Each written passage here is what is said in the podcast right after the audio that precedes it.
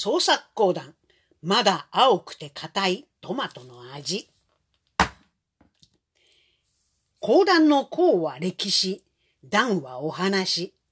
講談というのは歴史上有名な人々のエピソードや裏で支える人々のお話を語ることが多いのですが、本日のお話はどこにでもいる老夫婦のお話です。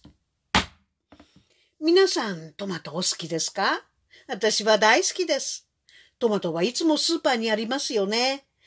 これからはバイオなんとかとかっていうので、工場で一年中野菜を作れるそうで、トマトとレタスは工場で味も色も調合次第だそうです。なんだか味気ないですよね。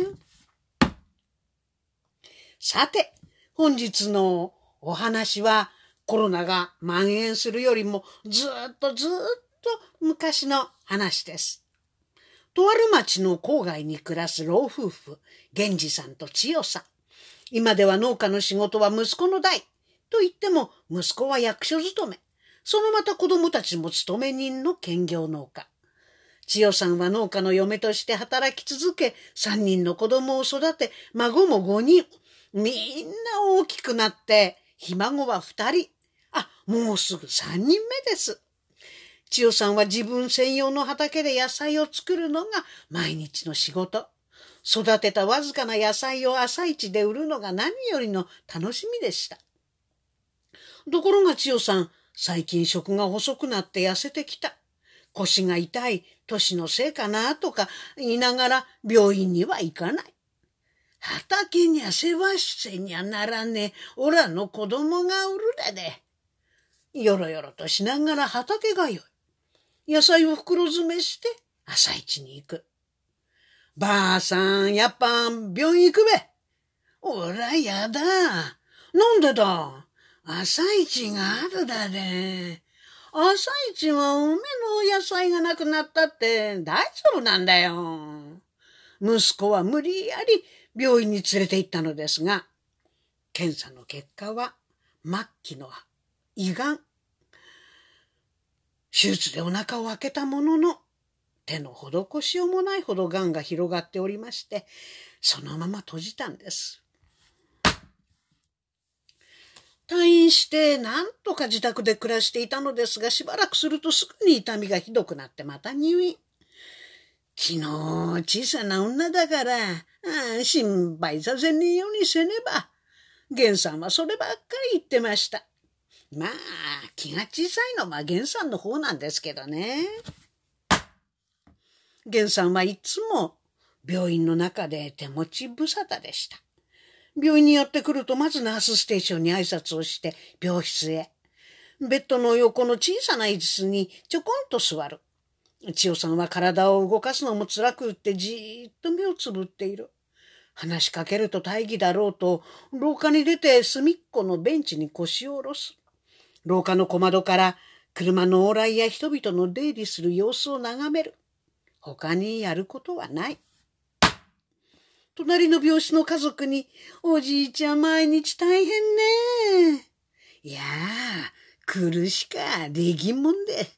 なんもすることはねえんだが、苦しかできんもんで。じゃあ、お大事に。ああ、そちらさんも。で、また部屋に入ってじーっと妻を見ている。じいさん、帰っていいよ。うん。また廊下に出てベンチに座る。ため息をつく。病室に戻る。看護師が何かやる間は椅子から立ち上がる。終わると、お世話になっております。と、ハンチング棒を取り頭をひょこっと下げる。これが源さんのここでの仕事。夜になると息子が来て車で家に帰る。ある日のこと、源さんはナースステーションにやってきて、ハンチグブを脱いで、深々と挨拶をして、ちょっくら、看護師さんに聞きてえことがあんだが。まあ、なんでしょう？どうぞこちらにおかけください。と小さな丸椅子を差し出された。あれに、トマト食べさせてもいいですかね？トマトですか？なんか栄養つけてやりたいんでが、あの、きっとトマトがいいと思うんだ。ああ食べられんだかな？そうですか。いいですよ。千代さんが食べたいっておっしゃったら差し上げてください。戻してしまうかもしれませんけど、口の中でトマト味わってみるだけでもいいですものね。ああ、看護さん、あれの作ったトマトは違うんですよ。他のとは。次の日、源さんはまたナースステージにやってきた。看護さん、わしは一体、あれのために何をしたらいいのか、わからんですよ。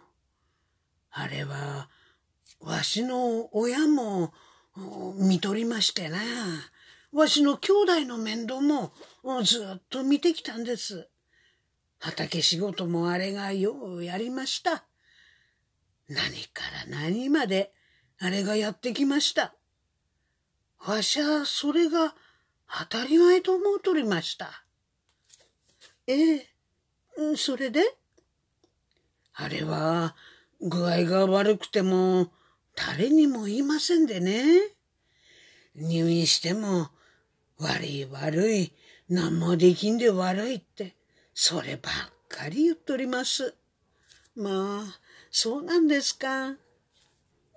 わしゃ、毎日毎日病院に来とりますがね。何しろわしが一人でここに来るには、バスであらあら、いくつか乗り継いで、もう2時間近くかかるんですよ。まあ、それは大変ですね。じいさん、そんなに無理して来なくっていい。来たって何もすることはない。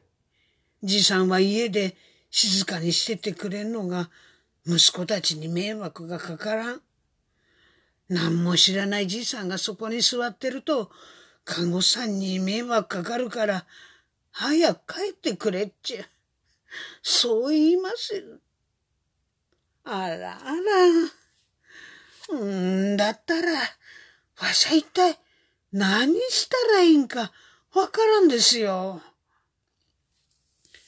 そうですね。奥さんが一番喜ぶことをして差し上げたらいかがですか？あれが一番喜ぶことですか？何したら喜ぶんだか？何しても何も喜ばんようで。そうですか？看護師さん教えてもらえませんかね？何したら喜ぶんだか。うーん。きっと一生懸命考えればわかりますよ。千代さんが何が一番喜ぶのか考えて差し上げてください。わかったら私にも教えてくださいね。はあ、んじゃまあ、考えてみますけどね。とこうするうちに一週間経ち、源さんはまた話がしたいとナースステーションにやってきた。看護さんに言われた通り、あれの一番喜ぶことは何か、一生懸命考えました。何かわかりました？あれは人に何かしてやるっちゅうことはねんですよ。何してほしいかにしてほしいっちゃ言わんし。だから、まあ、わしゃそりゃ一生懸命考えましたよ。ええ、それで？ありゃ、畑が好きでね。夜飯の後だっては、ああ、風が吹きゃ、ちょっと畑見てくるって。もう雨が降りゃ、ちょっと畑見てくれって。そりゃ畑のことばっかり。入院してからだってわしに話すことは畑の心配ばっかり。俺があんまり心配するもんで、わしは毎朝、うん、畑の様子見てきて、ほんで、話してやってたんですよ。トマトはこんくらいになったってね。ええー、それで？看護師さんに言われて、そうだ写真に撮ってこう、来たら、喜ぶんじゃねえかと思って、これこれ、これ、えー、と、スマホ。そうそう、スマホ。これで写真に撮って持ってきてやったんですよ。いや、孫に教わって 大変だった。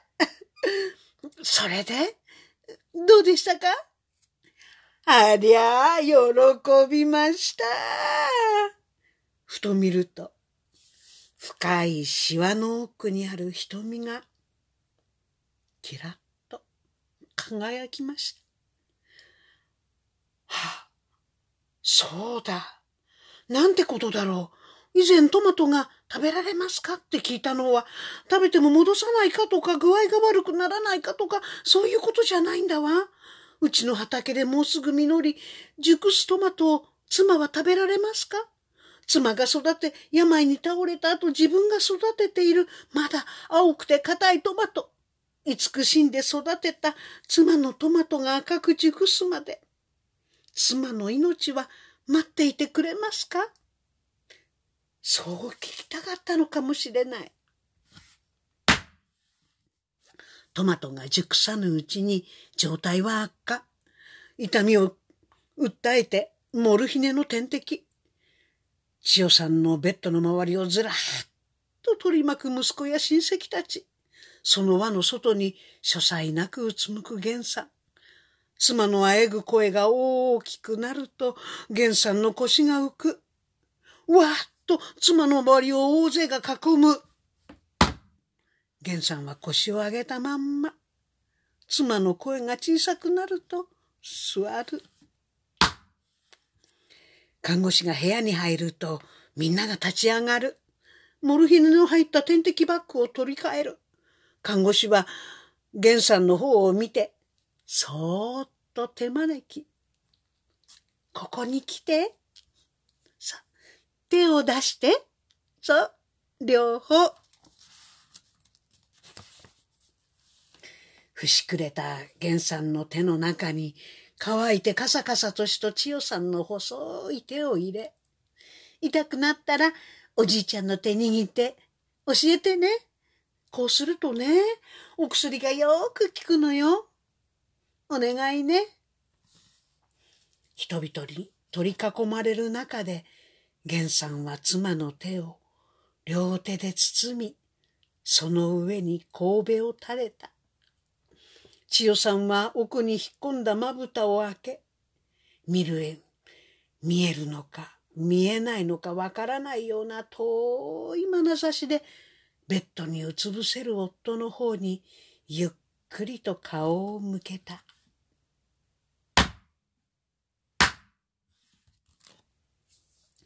葬式は近所の門がどんどんと進めた。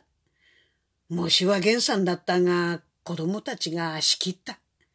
千代さんが二度目の入院してからあっという間の出来事だったので、源さんは夢でも見てるようで、一日中ぼんやりとしている。じいさん、ほら、ちゃんと茶碗もたんとこぼすぞ。うん。大丈夫か、じいさん。ボケんなよ。うん。ある日のこと、源さんはなかなか寝つかれず、明け方うとうとっとしていると、ぐらぐらっと体が揺れた。ドドーンと上下に揺れて、またぐらぐらっと。おいおい、千代千代大丈夫か千代横に寝ているはずの千代に布団をかぶせて、千代はいない。そうか。千代はいないんだ。すると、はっと飛び起きて、ダダダダダーと表に走った。どうしたんだじいさん大丈夫だこんぐらいの地震だったら大丈夫だおいじいさん転ぶぞ呼び止める息子の声も聞かず、だだだだだだだと畑めがけて一気に駆け出す。大変だ大変だ。千代のトマトが、千代のトマトが。源さんが千代さんの畑に着くと、入院中はまだ青くて硬かったトマトが、いつの間にか赤く熟してたわわに実っておりました。すまなかったの。千代のトマトほっといて。源さんはたわわに実った真っ赤なトマトをちぎり、千代、千代のトマトだ。ああ、わ、わしが食って、足が食ってやる。千代、うん、うん、うめえ、うめえぞ。おめえのトマトは、うめえ。老いた妻の最後の食べ物は、まだ青くて硬い写真の中のトマト。きっとそれは赤く熟した今日のこのトマトの味がしたでしょう。源さんはそれから千代さんの代わりに朝市に通い、野菜を売り、千代のトマトと書かれたシールが貼られた袋詰めのトマト。このトマトはとある町の朝市でも大評判のようです。本日のお話は、加納佳代子原作それぞれの誇りより、まだ青くて硬いトマトの味の一席でございました。